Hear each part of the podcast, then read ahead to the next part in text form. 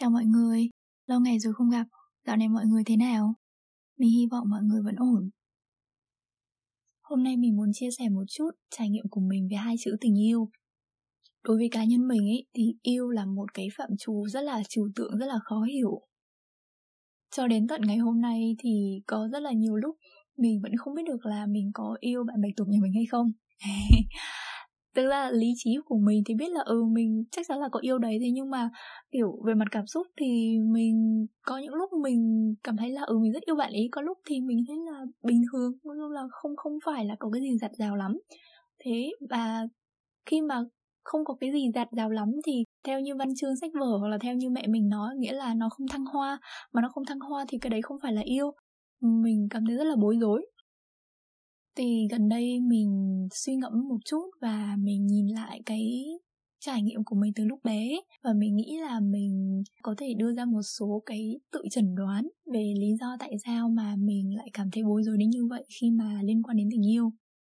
Và cái điều này nó xuất phát có lẽ là không phải là từ mối quan hệ của mình với bạch tuộc đâu, mà nó xuất phát từ lúc mà mình còn rất là bé, về những cái khái niệm về tình yêu, về cảm xúc mà mình đã trải qua như thế nào. Thì như bất kỳ một cái đứa trẻ Việt Nam nào sinh ra, lớn lên và đi học tại các trường công ở Việt Nam, thì ngay từ lúc bé là mình đã bị dạy là phải yêu một số thứ. Yêu lãnh tụ này, yêu đất nước này, yêu đảng này, yêu thầy cô này, yêu cha mẹ, yêu bạn bè này. Tức là người ta bắt mình, người ta dạy mình, người ta bảo với mình là mình phải yêu những thứ đấy. Những cái thứ đấy được đưa vào trong bài học, đưa vào trong những cái lời giao huấn hàng ngày là mình phải yêu những thứ đấy. Khi mà còn lại trẻ con thì mình không có suy nghĩ nhiều lắm về cái chuyện này. Mình cảm thấy là không thích, tại vì cảm giác như bị ép buộc. Thế nhưng mà mình cũng lơ nó đi, kiểu cũng không có để tâm mấy. Thế nhưng mà bây giờ khi mà mình nhìn lại thì mình cảm thấy rằng là có lẽ đấy chính là cái khởi nguồn ban đầu cho những cái rối rắm, cho những cái bối rối ở bên trong mình về cái khái niệm gọi là tình yêu. Những cái điều mà người ta dạy mình phải yêu này, những cái người, những cái đối tượng này, thực ra nó rất là mâu thuẫn với cả cái cảm xúc bên trong của chính mình. Chẳng hạn như là yêu lãnh tụ. Một đứa trẻ con bị dạy là phải yêu một cái người mà nó chưa từng gặp, chưa từng tiếp xúc, chưa từng nói chuyện, chưa từng có bất kỳ một cái giao tiếp nào cả. Nghĩa là nó bị yêu cầu phải yêu một cái thứ mà nó hoàn toàn không hiểu, nó hoàn toàn không biết một cái điều gì về cái người đấy cả. Thì cái tình yêu này nó rất là kiểu mơ hồ, đúng không? Nó quá là trừu tượng đi, quá khó khăn với cả là cái tâm trí của một đứa trẻ. Cái tâm trí non nớt và chưa phát triển đủ để có thể hiểu được những cái chuyện nó xa xôi hoặc là nó rối rắm, giống như vậy. Mình nghĩ rằng là đây là một cái yêu cầu hoàn toàn vượt quá cái khả năng của một đứa trẻ, và có lẽ nó cũng chẳng tốt cho cái sự phát triển tinh thần và sự phát triển cảm xúc của đứa trẻ. Đây là một cái tình yêu nó quá là xa vời và nó quá là khó hình dung cho một cái tâm trí nó non nớt và nó còn mỏng manh đến như vậy. Thứ hai là yêu cha mẹ. Bất kỳ một đứa trẻ nào sinh ra nó cũng đều rất cần cha mẹ hoặc là người chăm sóc của nó. Nó rất cần ý, đấy là một cái bản năng, nó sẽ luôn luôn cố gắng tìm kiếm và cố gắng ở bên cạnh người ấy hết mức có thể. Thì cái điều này là tự nhiên, điều này không cần phải dạy. Và nếu cái người cha mẹ đấy hoặc là người chăm sóc đấy, người ta có thể gắn kết với cả đứa nhỏ, có thể chăm sóc nó, chú ý đến nó và hòa nhịp cùng nó, thì cái mối quan hệ đấy nó sẽ rất là tự nhiên và rất là lành mạnh. Chắc chắn đó sẽ là một cái tình yêu nó rất là bền vững và nó rất là tốt. Thế nhưng mà trong trường hợp của mình ý, thì mình không may mắn có được cái mối gắn kết đấy với cha mẹ của mình. Cụ thể là với mẹ của mình, thì mẹ của mình không đáp ứng được những cái nhu cầu tình cảm của mình khi mình còn bé. Chẳng hạn như là mình muốn được chú ý, mình muốn được quan tâm, mình muốn được trò chuyện, mình muốn được vỗ về, mình muốn được an ủi. Thế nhưng mà mẹ mình lại không đáp ứng được những cái điều đấy. Mẹ mình hoặc là lơ mình đi, hoặc là kiểu càu nhàu khó chịu với mình khi mà mình đòi hỏi. Còn cha của mình thì không những là không đáp ứng mà còn lại là nguồn cơn cho những cái nỗi sợ hãi, cho những cái căng thẳng, cho những cái bất an bên trong mình. Tức là mình có những cái cảm xúc rất mâu thuẫn với cha mẹ mình. Cái nhu cầu của một đứa trẻ khiến mình muốn được gần gũi với cha mẹ mình, nhưng mà mình hoặc là không được đáp ứng, hoặc là cảm thấy quá sợ hãi và e dè để mà lại gần cái người đấy. Thế cho nên là khi mà bị dạy họ lại bị bắt là phải yêu cha mẹ đấy, thì giống như chuyện là mình bị bắt phải yêu những cái người mà khiến cho mình đau. Và cái điều này rõ ràng là nó rất là tàn nhẫn, đúng không? Và nó tạo ra những cái mâu thuẫn rất là lớn bên trong cái cảm xúc, bên trong cái tinh thần của mình. Tiếp đến là yêu thầy cô. Mình không rõ là các bạn trong suốt thời kỳ đi học thì các bạn có trải nghiệm gặp gỡ những thầy cô nào rất là tử tế, rất là kiên nhẫn, rất là dịu dàng, rất là nhân từ với các bạn không? Mình thì mình nghĩ là trong cả 12 năm đi học của mình thì cũng có một số người rất là bao dung, rất là vui vẻ. Thế nhưng mà trong cái ấn tượng chung ấy, thầy cô không phải là những cái người mà mình sẽ tìm đến gặp khi mà mình cần được giúp đỡ, chắc chắn là không. Từ khi mà mình đi học mẫu giáo, đến học cấp 1, tức là cái thời điểm mà mình còn rất là bé đấy, thì những cái cô giáo mà mình gặp, lúc đấy thì mình không muốn gặp thầy, những cái cô giáo mà mình học cùng với các cô ấy không được dịu dàng với cả trẻ con. Các cô ấy la mắng bọn mình, hoặc là trừng phạt bọn mình, hoặc là đánh bọn mình. Và nếu mà các bạn phải hàng ngày gặp một cái người mà người ta không khiến cho các bạn cảm thấy dễ chịu, cảm thấy an toàn, mà cứ kiểu căng thẳng, những cái cô giáo đấy có thể là không phải la mắng mình hoặc là trừng phạt mình, nhưng mà la mắng bạn của mình hoặc là trừng phạt bạn của mình. Thế thì khi mà một đứa trẻ con ngày nào nó cũng chứng kiến một cái người lớn mặt mày sừng sộ, kiểu nhăn nhó rồi quát thét các thứ, thì nó khó có thể mà phát triển một kiểu cảm xúc tích cực với cả người đấy, đúng không? Thế cho nên là mình luôn luôn có một cái khoảng cách đối với cả các thầy cô. Mình không bao giờ cảm thấy gần gũi, hay không bao giờ cảm thấy dễ chịu, hay không cảm thấy thoải mái với cả họ. Thế cho nên là dạy mình phải yêu những cái người mà khiến cho mình không cảm thấy thoải mái cũng là một cái điều khiến cho mình bị bối rối thêm một lần nữa. Và cuối cùng là yêu nước. Mình không biết là các bạn thì cảm thấy như thế nào, nhưng mà trong suốt cái quãng thời gian mà mình còn bé đến khi mình lớn các thứ, thì mình không có một cảm giác gắn kết với cả là đất nước của mình lắm. Và thực tế là khi mà mình tốt nghiệp đại học xong, mình cố gắng là tìm một cái học bổng để đi ra nước ngoài du học ấy, chính là bởi vì mình cảm thấy quá đau khổ khi mà mình ở trong nước. Lúc ấy mỗi ngày mình thức dậy mình đều muốn khóc. Mình cảm thấy mình không thể tiếp tục ở đấy nữa, rất là đáng tiếc. Nhưng mà có một số chuyện nó kiểu nó khiến cho mình quá căng thẳng đi, cho nên là mình cảm thấy là mình cần phải chạy trốn ấy. Thì mình nghĩ rằng là cái gọi là tình yêu nước này nó là một cái điều nó không thể dạy được, bởi vì nó liên quan đến cái sự trải nghiệm của mình đối với cả cái nơi trốn đấy. Mà cái trải nghiệm của mình với nơi trốn đấy nó lại liên quan rất nhiều đến những cái người mà mình có tiếp xúc cùng. Thì các bạn có thể thấy là từ nhỏ đến lớn, những cái người lớn mà mình tiếp xúc nhiều nhất cùng đấy là cha mẹ, thầy cô, và thi thoảng thì một số những người lớn khác. Họ đã không có khiến cho mình cảm thấy an toàn, dễ chịu. Họ không khiến cho mình cảm thấy tin tưởng và cảm thấy vui vẻ. Thế cho nên là rất là khó để mà mình cảm thấy gắn kết với cả một cái nơi mà mình không cảm thấy an toàn lắm. Phải đến tận bây giờ, sau khi mà mình đã ra nước ngoài sống một thời gian rồi, và mình nhìn lại thì mình mới cảm thấy thương cho những cái người ở nước mình, thương cho đất nước của mình, cảm thấy muốn làm một cái điều gì đấy để giúp đỡ cho mọi người. Thế thì tóm tắt lại đấy là từ bé thì mình được dạy là mình phải yêu một số thứ, một số người. Thế nhưng mà những cái người này hoặc là nó quá trừu tượng, nó quá là vô hình, hoàn toàn không xuất hiện trong cuộc sống của mình.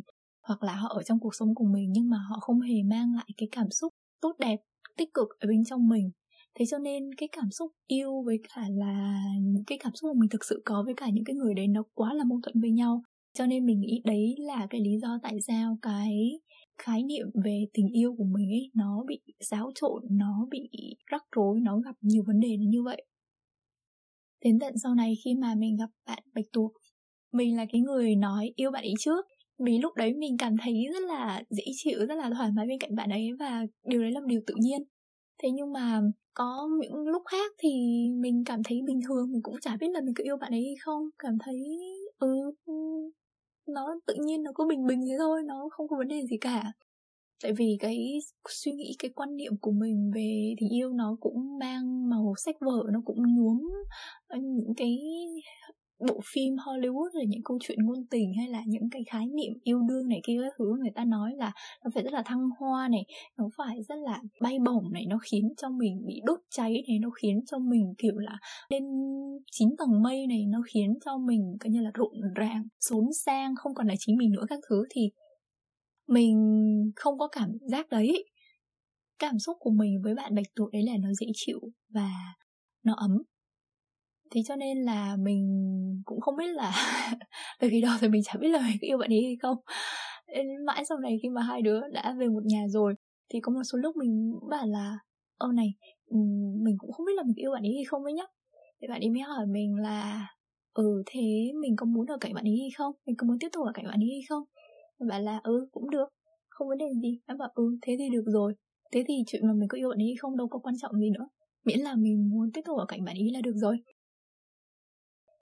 Còn thêm một chuyện nữa, đấy là mình nhớ là lúc mà mình học cấp 3 khoảng là 16 hay 17 tuổi đấy, mình thề là 5 phút một lần mình hỏi mẹ mình là mẹ ơi mẹ yêu em không? 5 phút một lần. Không phải là mình hỏi cho vui đâu, mà mình rất là kiểu nghiêm túc muốn biết cái câu trả lời. Vì mình cảm thấy rằng là 5 phút này người ta có thể thay đổi rồi. Trong một cái thời gian ngắn như thế, cảm xúc người ta đã có thể thay đổi rồi. Thế cho nên 5 phút trước người ta yêu mình, thế nhưng mà 5 phút sau có thể là hoàn toàn đã khác rồi. Nên là mình cứ hỏi đi hỏi lại, hỏi liên tục. Và mẹ mình phát mệt. Mẹ mình bảo yêu mà, bạn biết rồi đấy. Nếu như mà một người nào đó người ta nói bạn là I love you mà với một cái giọng điệu nó rất là mệt mỏi, nó rất là chán chường các thứ, thì bạn nhất định mà sẽ không tin đúng không? Mình lúc đấy càng kiểu như là ráo rít muốn biết sự thật, mình muốn nghe đi nghe lại, nghe tới nghe lui để khẳng định cho cái niềm mong mỏi của mình đấy. Thế nhưng mà mình càng ráo riết như thế thì mẹ mình lại càng mệt, lại càng chán chường đấy, lại càng không đáp ứng được mình, và cái vòng luẩn quẩn cứ lặp đi lặp lại. Đến sau này khi mà mình ở với bạn bạch tuộc một thời gian dài rồi, mình mới nhận ra rằng là yêu đương chính là một cái dạng cảm xúc, nó không phải là một cái thứ nó ổn định, lúc nào nó cũng kiểu cao trào, lúc nào nó cũng kiểu núi lửa phun, lúc nào cũng bướm bay trong bụng. Nó là một dạng cảm xúc, và có những lúc mình đặc biệt cảm thấy rất là yêu người kia, đặc biệt là sau những cái hành vi, sau những cái hành động, sau những cái lời nói của người kia dành cho mình, khiến cho mình có những cảm xúc tích cực. Thì có những lúc khác nếu mà không phải như thế thì là nó ổn định, nó bình thường, nhưng mà mình vẫn có những cái ký ức tốt về người đấy, vẫn có cái sự gắn kết với người đấy, thì đấy vẫn là yêu. Và bởi vì nó là một dạng cảm xúc, thế cho nên để có thể nhận diện ra được là mình có yêu một ai đó hay không, mình có yêu một cái gì đấy hay không, nghĩa là mình phải hiểu được cảm xúc của bản thân mình phải nhận diện được mình cảm thấy như thế nào. Và đây là một cái quá trình rất là dài đối với mình đang bắt đầu mình đi. Mình nghĩ là mình tiến bộ hơn một chút xíu so với lúc trước, thế nhưng mà vẫn còn rất là nhiều thứ mình khó mà nhận diện ra được. Cái chuyện mà nhận diện cảm xúc này, nó bắt đầu từ khi một đứa trẻ nó sinh ra và nó giao tiếp với cả cha mẹ nó. Khi mà nó cảm thấy khó chịu thì nó khóc, khi mà nó cảm thấy vui thì nó cười. Và nếu mà cha mẹ cũng hòa nhịp với nó, cũng khóc, cũng cười cùng nó, hoặc là khi chuyện gì đấy xảy ra với nó khiến cho nó khó chịu ấy, cha mẹ có thể giải thích cho nó là như vậy là con cảm thấy buồn đúng không, con cảm thấy tức giận đúng không, con cảm thấy thất vọng đúng không, thì nó mới hiểu được là nó đang cảm thấy như thế nào. Còn nếu mà cha mẹ không đưa ra những cái lời giải thích, không giúp cho nó bình tĩnh và cũng chẳng an ủi gì nó ấy, nó sẽ mãi sống trong cái sự mơ hồ đối với cảm xúc của mình. Thì đấy chính xác là cách mà mình đã lớn lên. Thế cho nên rất nhiều lúc mình không biết là mình cảm thấy như thế nào. Khi mà mình ở cạnh bà bệnh tối, rất nhiều lúc là bạn ấy giúp cho mình hiểu được là mình cảm thấy như thế nào. Không phải chỉ là bằng cách trò chuyện với mình, mà là bọn mình có thể là xem phim cùng nhau và bạn ấy có thể giải thích cho mình những cái hành vi, những cái suy nghĩ, những cái cảm xúc của nhân vật ở trong phim. Tức là có nhiều lúc bọn mình xem phim cùng nhau và mình không thể hiểu được là tại sao cái nhân vật đấy, cái người đấy người ta lại ứng xử như vậy, tại sao họ lại có những cảm xúc như vậy, tại sao họ lại quyết định như vậy, vì mình cảm thấy nó quá trái ngược với cả là cái suy nghĩ của mình, hay là cái tính cách của mình, cái quan điểm của mình. Mình cảm thấy rất là tức giận, rất khó chịu với cả các nhân vật đấy. Thế nhưng mà bạn ý rất là nhanh chóng và dễ dàng, bạn ý đã có thể hiểu được là cái nhân vật đấy cảm thấy như thế nào. Chẳng hạn như là có một cái bộ phim mà có một cái nàng đấy, nàng ấy cứ nhất định là nàng ấy đòi vào tù cho bằng được. Mặc dù là cái lỗi lầm của nàng ấy thì chả có cái gì cả, nhưng mà nàng ấy nhất định là đòi tòa là phải đưa nàng ấy vào tù, vì nàng ấy thấy rằng là nàng ấy xứng đáng là vào tù, đấy là cái nơi dành cho nàng ấy. Thì mình không thể hiểu được là tại sao nàng ấy lại muốn như thế, trông nó rất là kiểu phi logic, vì người ta chẳng có ai người ta muốn vào tù cả. Nhưng bạn ấy lại rất nhanh chóng, bạn ấy nói là có lẽ vì nàng ấy không thể tha thứ cho bản thân mình được, có lẽ vì nàng ấy cảm thấy quá là tội lỗi với cả những cái gì mình đã làm, thế cho nên là muốn bị trừng phạt để cảm thấy tốt hơn, cảm thấy là ít nhất thì mình cũng đã làm cái gì đấy để trả giá cho cái điều mình đã làm. Một cái ví dụ khác đấy là khi bọn mình xem phim The Hobbit. Cho những bạn nào chưa biết thì trong phần phim này xuất hiện nhân vật Gollum lần đầu tiên. Gollum là một cái sinh vật mà mình cũng không biết nên gọi đó là cái gì, đấy là yêu tinh hay là cái gì. Nhưng mà đấy là một cái sinh vật sở hữu chiếc nhẫn, và nó cực kỳ điên cuồng với cái chiếc nhẫn. Bởi vì cái nhẫn đấy là nó có ma thuật, thế cho nên là nó điều khiển tâm trí của cái người sở hữu nó, khiến cho người ta điên cuồng muốn nó và cố gắng giữ gìn nó, cố gắng bảo vệ nó bằng tất cả tính mạng của họ, làm bất cứ mọi thứ để mà có thể sở hữu được chiếc nhẫn và giữ được nó. Thì đấy là cái cách mà chiếc nhẫn nó tồn tại và nó tự nó bảo vệ nó. Thế và cái nhân vật Gollum này là một cái sinh vật bị cái nhẫn này bỏ bùa như vậy. Nó rất là điên cuồng. Nó đã kiểu sống với cả chiếc nhẫn đấy suốt cả đời nó rồi. Nó giết hại tất cả những cái gia đình hoặc là những cái người thân ở quanh nó đi giữ chiếc nhẫn đó. Nó sống ẩn thật ở trong một cái hang, và kiểu khi mà có một ai đấy vô tình lọt vào trong cái hang đấy các thứ thì nó sẽ ăn thịt cái người đấy. Nó cũng không đi ra ngoài, cũng không chơi với ai, nó chỉ có một mình. Cho nên lấy là một cái sinh vật nó rất là cực đoan ý. Đối với mình thì đấy là một cái sinh vật rất là đáng ghê sợ. Mình không thích cái sự cực đoan. Thế cho nên khi mà lần đầu tiên mình nhìn thấy cái nhân vật đấy là mình đã cảm thấy rùng mình rồi. Mình đã nói với các bạn ý là yêu. Mình không thích cái nhân vật đấy một chút xíu nào hết. Ghê quá, ngoại hình trông gớm mà tâm trí nó còn lại càng gớm hơn nữa. Thế và bạn ấy Tú rất là bình tĩnh, rất là nhẹ nhàng. Bạn ấy bảo, wow, he's just a very upset person. Đó chỉ là một cái sinh vật rất là bực bội thôi mà. Thế là kiểu mình mới ớ ra, và mình nghĩ lúc đấy giống như là mình ngộ ra ấy, mình hiểu ra và mình nhận ra đúng, đấy chỉ là một cái sinh vật nó rất là bực bội thôi. Đấy là chỉ là một cái người ta quá mong muốn một cái điều gì, người ta quá tha thiết với một cái gì đấy thôi. Thế cho nên khi mà chiếc nhẫn nó bị đánh cắp thì có thể hiểu được là nó lồng lộn lên và nó cố gắng tìm cách để lấy lại chiếc nhẫn. Nhưng mà khi đấy mình không có còn cảm thấy ghê sợ nó nữa, mình không còn cảm thấy chán ghét như vật Gollum ấy nữa. Mình chỉ nhìn những cái hành vi, mình nhìn cái sự điên cuồng của nó với một cái nhìn mình nghĩ là rất là bao dung, rất là kiên nhẫn và rất là bình tĩnh. Bạn bè tục nhà mình chắc chắn là không chủ đích dạy cho mình về cảm xúc của mình hay về suy nghĩ của mình. Thế nhưng mà qua cái việc được ở cạnh bạn ấy, tiếp xúc với bạn ấy và lắng nghe, chia sẻ với bạn ấy, mình đã dần mình có thể bình tĩnh hơn. Và trong những cái lúc mà cảm xúc nó dâng trào rồi, mình cảm thấy mình cũng muốn như những cái nhân vật đấy, làm những cái trò hết sức là điên rồ các thứ ấy, thì mình cũng bắt đầu thông cảm, là hiểu được tại sao mình lại cư xử như vậy, và mình bắt đầu có thể là bình tĩnh trở lại dễ dàng hơn so với cả trước đây. Tập podcast này là về chủ đề tình yêu, và nó được phát sóng vào một cái dịp rất là đặc biệt, đấy là sinh nhật của bạn ấy tục nhà mình. Mình nghĩ rằng là cái mối quan hệ của mình với bạn ý là cái thành tựu lớn nhất mà mình đã đạt được trong suốt quãng đời của mình từ trước đến nay. Không phải là đỗ đại học, không phải là tốt nghiệp thủ khoa, không phải là đạt được học bổng toàn phần. Chính là cái mối quan hệ của mình với bạn ý mới là cái điều mà mình cho là thành công nhất. Bởi vì cái mối quan hệ này chính là cái điều mà mình cảm thấy nuôi dưỡng mình hàng ngày, trấn an mình hàng ngày, bảo vệ mình hàng ngày, và khiến cho mình có thể sống bình an hơn, tự tại hơn. Mình rất là biết ơn bất kỳ một cái ngẫu nhiên nào đã mang bạn ấy đến bên cạnh mình và giữ cho bọn mình được ở bên nhau cho đến tận bây giờ. Mình hy vọng là tất cả chúng ta một lúc nào đó sẽ có thể đủ may mắn để gặp được một người đủ yêu thương, đủ bao dung, đủ kiên nhẫn để ở bên cạnh các bạn, để giúp đỡ các bạn, để hỗ trợ các bạn, để yêu thương các bạn đến vô cùng. Cảm ơn các bạn đã nghe đến hết tập podcast khá là riêng tư này. Hy vọng được gặp lại các bạn lần sau. Chúc tất cả mọi người bình an.